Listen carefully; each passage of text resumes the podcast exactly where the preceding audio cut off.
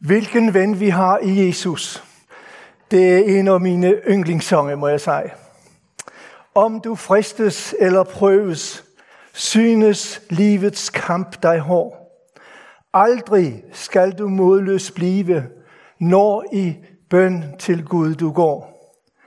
Selv når kæreste ven dig svigter, aldrig svigte vil Guds søn. Al vores svaghed Jesus kender. Tal med ham om alt i bøn. Og det takker vi dig for, far. Tak fordi, at du er den levende Herre og den levende Gud.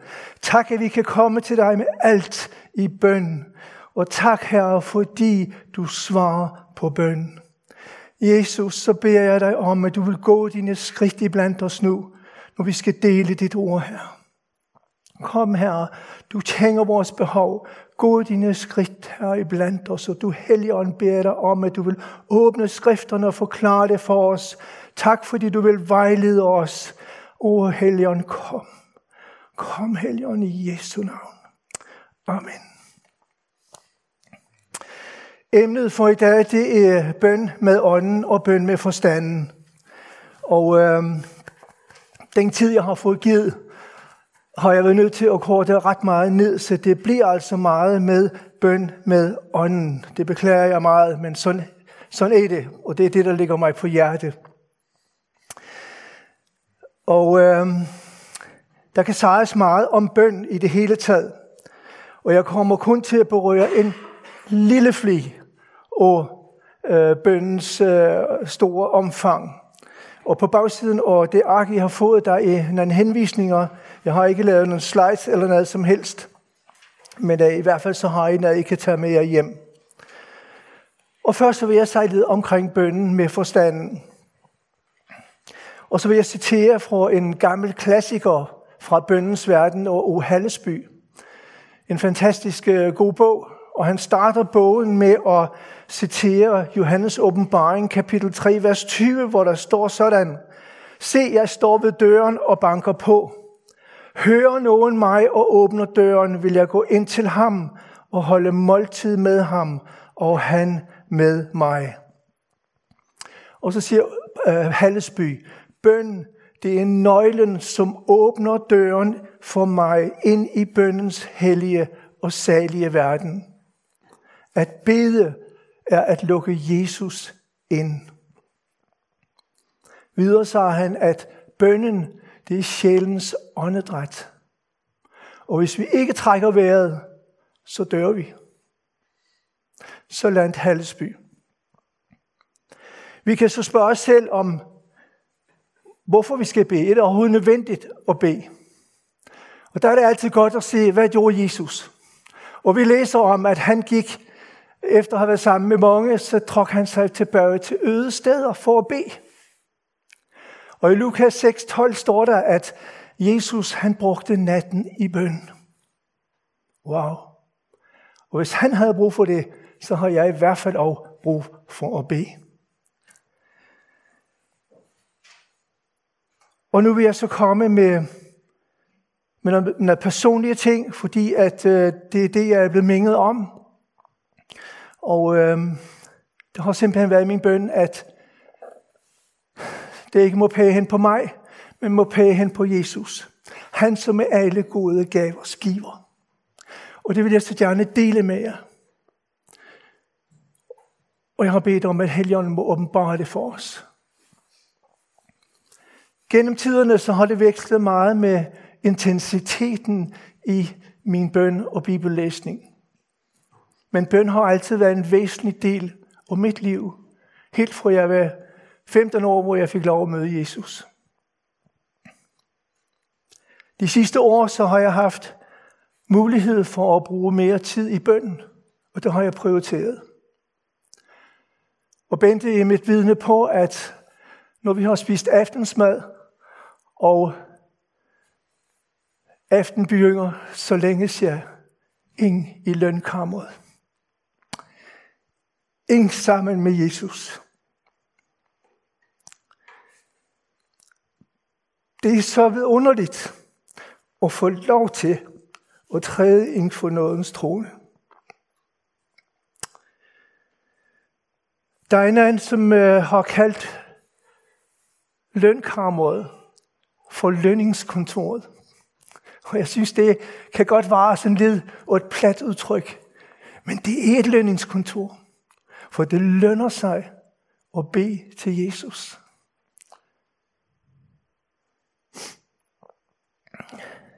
Men skal jeg være helt ærlig, så er det bønsliv, jeg har i dag, det er født i smerte.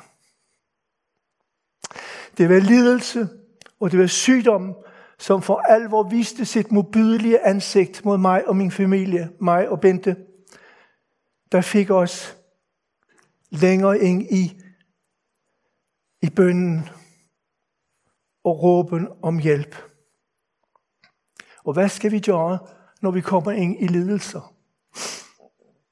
Ja, det fortæller Bibelen også om. Jakob 5:13 sagde, lider nogen iblandt jer ondt? Spørgsmål. Hvad skal han så? Så skal han bede. Lider nogen af jer blandt jer, lider nogen iblandt jer ondt, skal han bede. Og så kan vi sige, jeg kan sige, hvis jeg havde fået bønnesvar, første gang jeg bad om det, som lå på mit hjerte, så havde jeg ikke fået lov til at opleve alt det fantastiske, som jeg har fået lov at opleve indtil i dag. Jamen, kan du så spørge, har du overhovedet fået svar på den bønder? Ja, det kan du tro, jeg har. Har du fået svar på alle de bønder, som du har sendt til Gud? Nej, ikke endnu. Men jeg lever i forventningen om, at hans ord holder. Og derfor så må jeg dagligt lade mig fødes over hans ord. Fordi det er der, at livets kilde er. Og så var jeg i bøn til ham.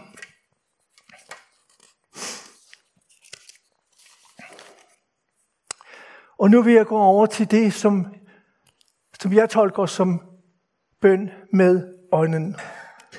Og her er vi inde på tungetal. Det snakker Guds ord jo øh, noget om. Og øh, jeg vil godt fortælle lidt om, hvad det betyder for mig. Det er jo ikke noget, vi snakker så ofte om. Og bliver der endelig prædiket om det, så er det ofte i teorien.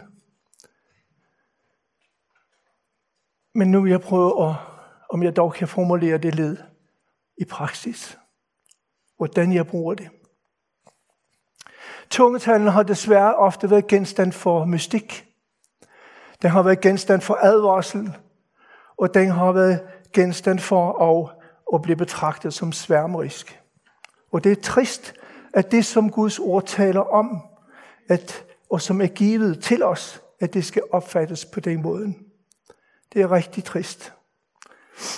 Men alligevel, så synes jeg, at jeg står her med en vis bæven og en vis ydmyghed, eller meget, må jeg sige, for at tegne om det her. Men jeg har også sådan bedt om, at det må blive optaget på den rigtige måde. Og blive til glæde og gavn.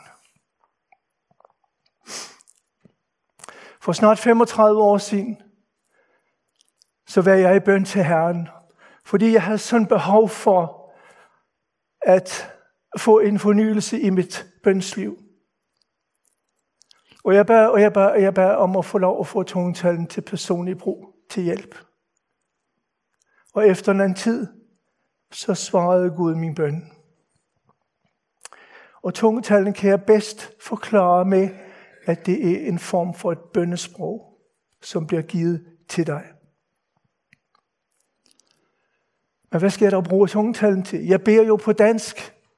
Er det overhovedet nødvendigt med tungetalen?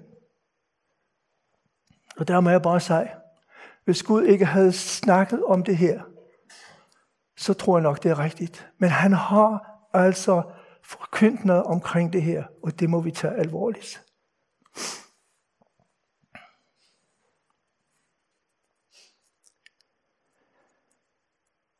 Vi skal dykke lidt ned i 1. Korintherbrev, kapitel øh, 14, for jer, der har bibler med, og ellers så skulle der gerne stå lidt i grøn på bagsiden.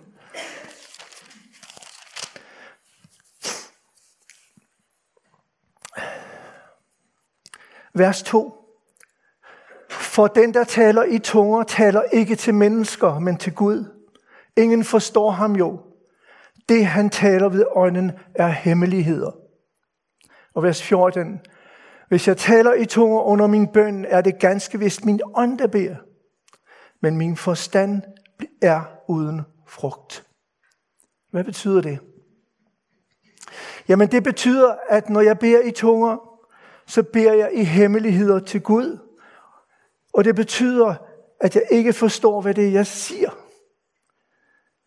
Men jeg er heller ikke i stand til at censurere min bøn. For den bøn, jeg beder med min ånd, den går uden om min forstand. Det er sådan, jeg oplever det. Så jeg har en direkte relation til Herren, når jeg kommer til ham i bønnen på den måde. Og videre står der i vers 4, at den, der taler i tunger, og det vil altså uden udlægning, opbygger sig selv. Ingen kan jo forstå, hvad han siger. Den, der taler i tunger, opbygger sig selv. Og det er også en erfaring, jeg har. Jeg føler virkelig, hvordan at, at jeg bliver opbygget i mit indre menneske.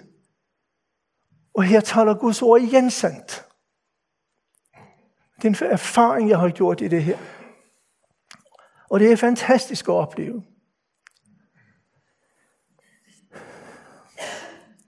Og i dag, der taler jeg mere i tunger, end jeg taler på dansk, eller beder på dansk. Øh, og det er simpelthen, fordi det er blevet sådan en del af mit, mit øh, bønsliv. Det kan være andre af jer, som taler i tunger, I har det på andre måder, det er okay, men det er bare sådan, jeg oplever det. Jeg har en bedeliste, som jeg dagligt går igennem. Øh, den er halv lang, vil jeg sige. Øh, der er mange af jer, jeg beder for, hvor jeres navn står på. Der er situationer, og som kan være vanskelige. Men den bedeliste, den kan jeg måske være færdig med efter 15-20 minutter, eller måske går der en halv time. Og så er ligesom emnerne udtømt. Og der synes jeg, det er fantastisk at få lov til at bede for en person. Bede for den situation. Bede for den person, som har det svært på en anden måde. Og når jeg har ligesom bedt på det på dansk, så kan jeg slå over i tungetalen og bede til Herren direkte. Og så kan jeg veksle på det nye, måske en ny situation, hvor jeg kan bede på dansk, og så bruge tungetalen bagefter. Og det synes jeg, det er en ad, som hænger godt sammen med og i tråd med det, som er overskriften for i dag. Jeg vil bede med ånden, men jeg vil også bede med forstanden. Vi kan slet ikke komme ind på, at jeg vil lovsynge med ånden, jeg vil også lovsynge med forstanden. Det kommer ikke som emnet ved her. Men jeg vil bede med ånden, men jeg vil også bede med forstanden. Og den kombination her, det kan selvfølgelig godt tage temmelig lang tid. Men hvor er det nogle værdifulde minutter, når vi får lov til at være i bøn og være sammen med Jesus i stillhed.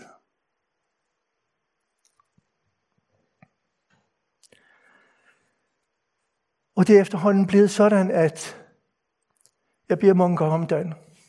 Jeg kan gå i kvickly, og så pludselig så, ja, så kan jeg blive tunger.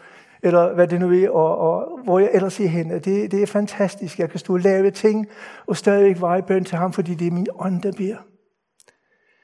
Og nu må I forstå det rigtigt. Men det er så værdifuldt for mig, det her.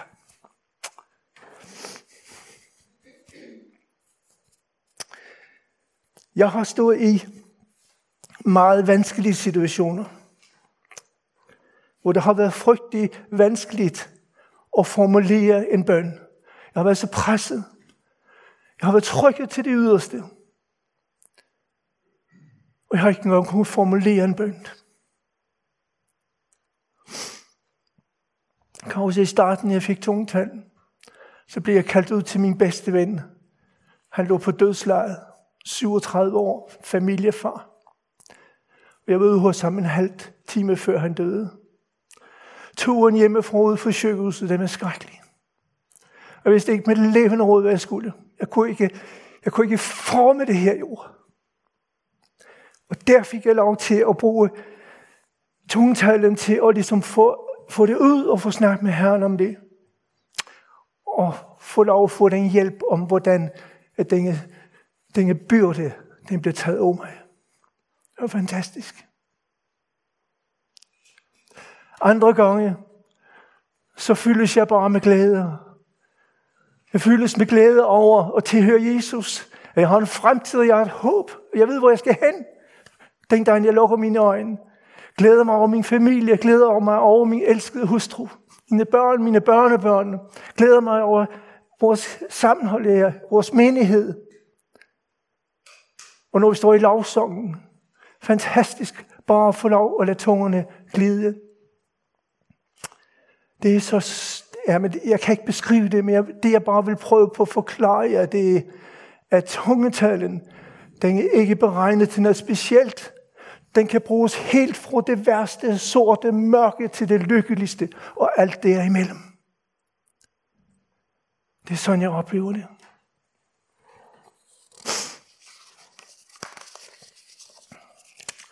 Og så kan man så stille sig det selv det spørgsmål.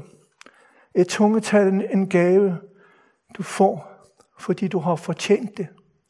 Eller fordi du er særlig åndelig? Nej, nej og atter nej. Havde det været sådan, så havde jeg aldrig nogensinde fået det.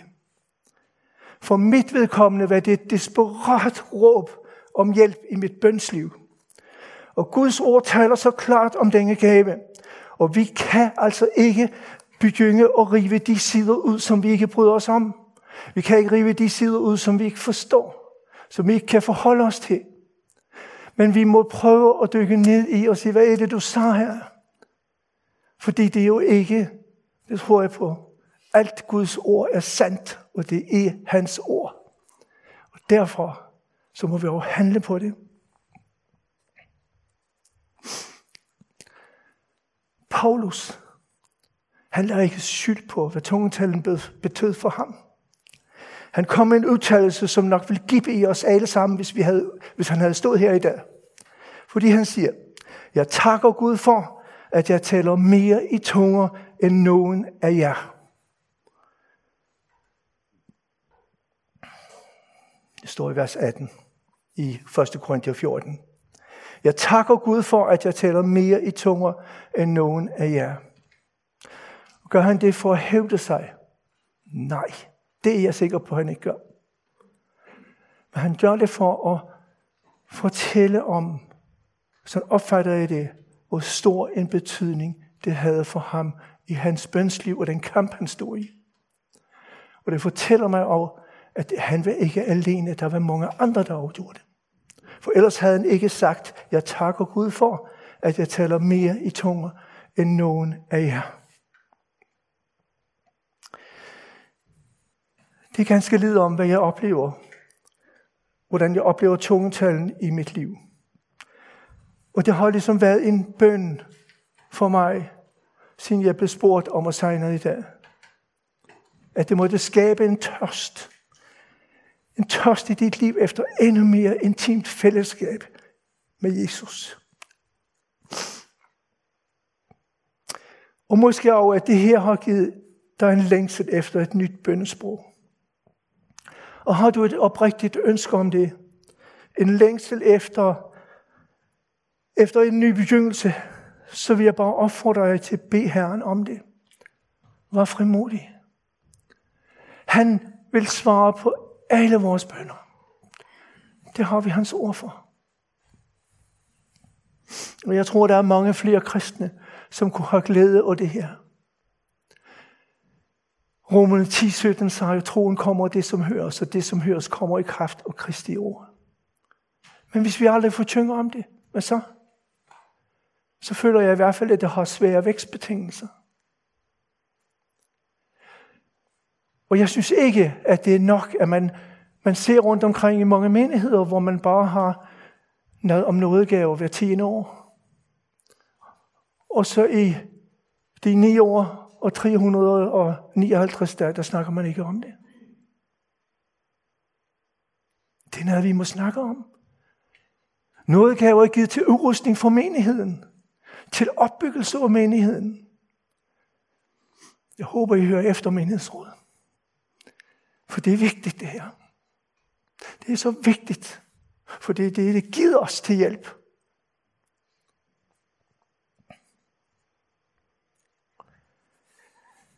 Så har jeg to ting, jeg godt vil sige omkring en travl hverdag, hvor du har svært ved at få tid til bøn. Det første, det er, prøv at lave en bedeliste. Bare start med en få ting, som ligger dig på hjertet. Og lad være med at kalde det en bedeliste, men kald det en daglig bedeliste. Og man kan godt komme ud for, at man ikke kan nå det. Og det kommer jeg ud for. Men der tager jeg bare min liste frem og lægger hånd på den og siger, tak for, at du ved, hvad der står her. Du ved alle de personer, som lider og som har bedt om forbøn. Du tænker alle de situationer, der står her. For at du må tage dig over dem. Og så er der en anden ting, der ligger mig på hjertet. Vi er jo en ung kirke med mange unge familier, hvor det kan være vanskeligt at få tid til at, at bede. Der er børn, der er blævask, der folk skal i børnehave, øh, børnene skal i børnehave og i vuggestue, og jeg ved ikke hvad, og der er sport, og der er mad, og der er tøjvask, og alt muligt andet, og så lægger man sig på puden om aftenen, og så man, puh, det vil nok noget ondt af det her. Gud hjælp mig, amen. Jeg ved ikke, om du kan gentænke det. Men, men der er altså noget her, som jeg godt vil give videre. For det kan nemlig nemt blive sådan, at når vi lægger os på puden, så er det ego egosen og jeg jegsen og mig mejsen, det handler om. Jamen, hvordan kommer vi videre i det her? For det første vil jeg bare sige og opfordre til bøn. Fordi det er en kæmpe velsignelse for. Prøv at snakke med din ægtefælle. Når I for eksempel skal læse godnathistorie til jeres børn. Og så sig til din ægtefælle, ved du hvad, nu går du ingen ved siden nu. Og så får du 5-10 minutter, hvor du kan være i bøn. Så tager jeg mig over de her børn. Og når du så er færdig, så bytter vi. Så kan du putte børnene, og så, så kan jeg få lov at få 5-10 minutter. Prøv at snakke om det, om det ikke var en god prioritering for jer i jeres liv. Det kan godt være, at I har gjort det for længe siden, og det er slet ikke noget problem, men jeg har bare følt, at jeg var nødt til at, at, at, at sige det her. Fordi man går glip af en kæmpe velsignelse ved ikke at bruge bøn, fordi bøn det er at lukke Jesus ind. Det er at lukke ham ind i sit hjerte. Og, og det kan ikke beskrives med ord. Det er så fantastisk. Og så til afslutning, så vil jeg sige, kære venner, det vigtigste for dig som en kristen, det er bøn. Det vigtigste for din familie, det er bøn. Bed sammen med dine kammerater. Bed sammen med dine venner. Bed sammen med din hustru. Bed sammen med din, din uh, mand, dine børn. Det vigtigste i Guds rige, det er bøn. Og det vigtigste for os i Bornholmerkirken, hvis vi skal vokse opleve vækkelse og missionssind og udvidelse af vores rammer, så kommer det ikke uden bøn. Der er så mange eksempler på det, øh, at øh, bøn det betyder alt. Der var for omkring 100 år siden en vækkelse i Wales, jeg tror jeg har nævnt det før, hvor at, øh, at vedkommende, han sagde, jamen nøglen til vækkelsen her, det var bøn. Fordi den børnede vej for vækkelsen, og der var 200.000, der blev omvendt i løbet af halvandet år. Så bøn det er en mægtig virkende kraft. Og vi synger jo, at der er magt i de foldede hænder. Nu står der ikke noget om foldede hænder, men så de løftede hænder øh, i Bibelen. Men der er magt i det her. Og det er det, jeg så godt vil videregive. Og, og at der er en glæde og en fred i det her. Og så er det her, jeg vil sige, Amen.